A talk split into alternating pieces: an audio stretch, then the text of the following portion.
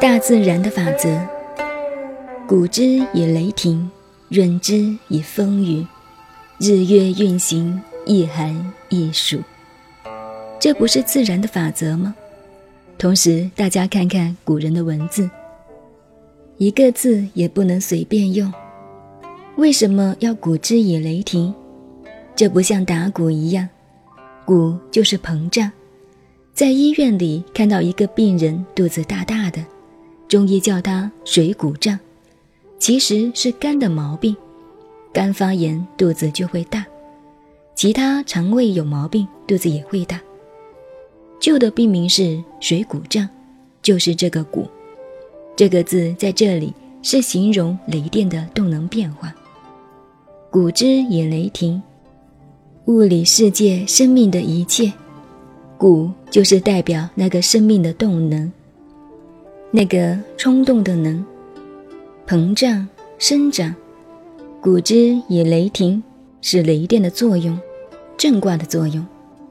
这个雷电膨胀了以后，气流阴阳一摩擦，砰，就打雷。打了雷以后就没事了。这个雷电刚刚已经消散了，消散以后变成什么？又变成气流，气流的一摩擦又发电。这就是我们刚才讲的“刚柔相磨，八卦相当”。气流一摩擦就发电，发电以后就打雷。雷电过了以后，它又变成气流。所以八卦中，震为雷，巽为风，风就代表大气，大气层跟雷电一样相磨相当。于是这个自然物理世界。鼓之以雷霆，充沛膨胀，这期间电能最重要，像原子、核能，现在的专家都在研究它。不过我们古人用一个代号，就包括了那么多的意义。在这个物理世界中，如果没有雷电或者气流，生物便不能存在。有了雷电还不够，所以下面。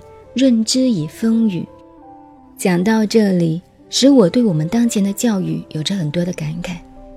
记得我们当年的老师是坐着教，学生站在旁边听；现在是老师站着教，学生坐着听。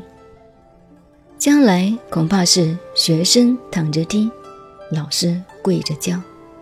这个世界大概已经快到这一步了，是不是？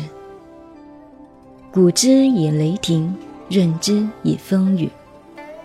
我们当年的老师教到这里，特别要用红笔把这个“润”字圈一下，要大家注意：雷霆是电流产生的变化，风雨是什么呢？风雨就是刮风下雨。你说气流又是什么呢？气流是没有东西的，我们感觉到风来是气流，那错了。风不是气流，气流是碰到物体接触了才感觉到的。我们晚上听到嘘嘘的声音，那不是风声呢。虽然文字上描述说风声飒飒，其实飒飒不是风声，风是没有声音的，飒飒是它碰到物体而发出的声音，反击出来的声音。我们说听到风的声音。那是风碰到我们的脸，碰到我们的耳朵，我们才感觉到有声音。所以，风雨是什么东西？就是上面那句话：“在天成象，在地成形。”那是宇宙的能所变化的一种现象而已。所以，光是鼓之以雷霆，润之以风雨还不行，重点还在下面。我们谈地球物理，就是地球文化，它始终离不开地球。那么，地球靠什么呢？靠太阳系统的法则，日月运行，一寒一暑。太阳、月亮的运行，随时会使地球发生变化。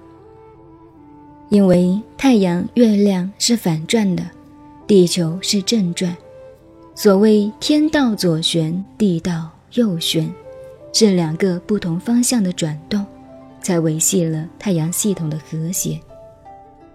假如地球跟太阳、月亮都是循一个轨道，同时在那里转，说不定它们早就碰撞起来，早已经粉身碎骨了。这样，连我们的老祖宗都没有了，哪里还有我们的存在呢？为什么他们不碰撞呢？因为他们各有规则，一个正转，一个反转，永远在那里转。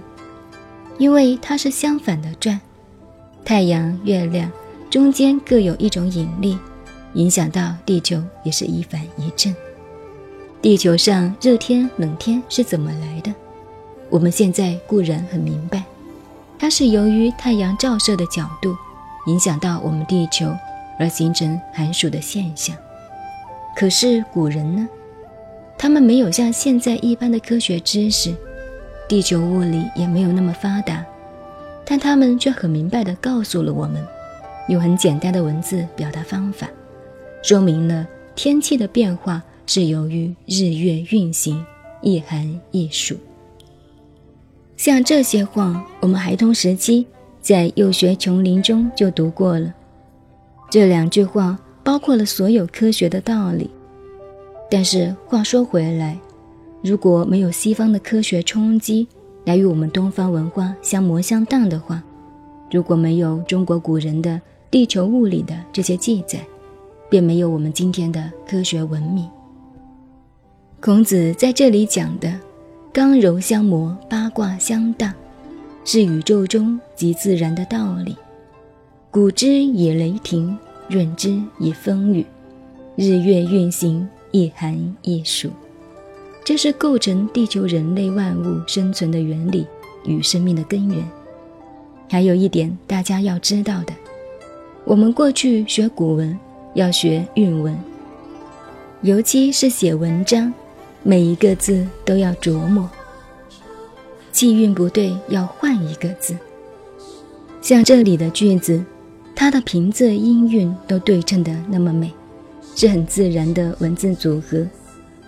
以上讲的是八卦相大与物理世界、地球物理的关系，下面讲到人道的问题。